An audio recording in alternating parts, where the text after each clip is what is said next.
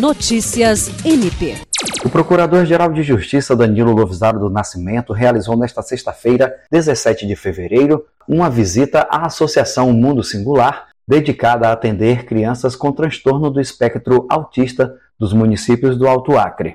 Também participaram da agenda a assessora de Relações Institucionais da Procuradoria-Geral, promotora de Justiça Marcela Cristina Osório e a promotora de Justiça de Brasileia, Pauliane Mesa Barba.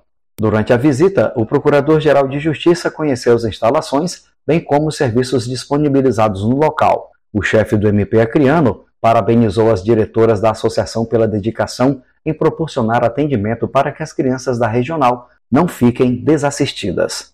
Jean Oliveira, para a Agência de Notícias do Ministério Público do Estado do Acre.